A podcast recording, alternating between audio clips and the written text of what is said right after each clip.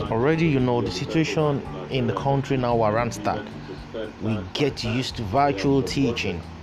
So everybody should get set for this. Thank you.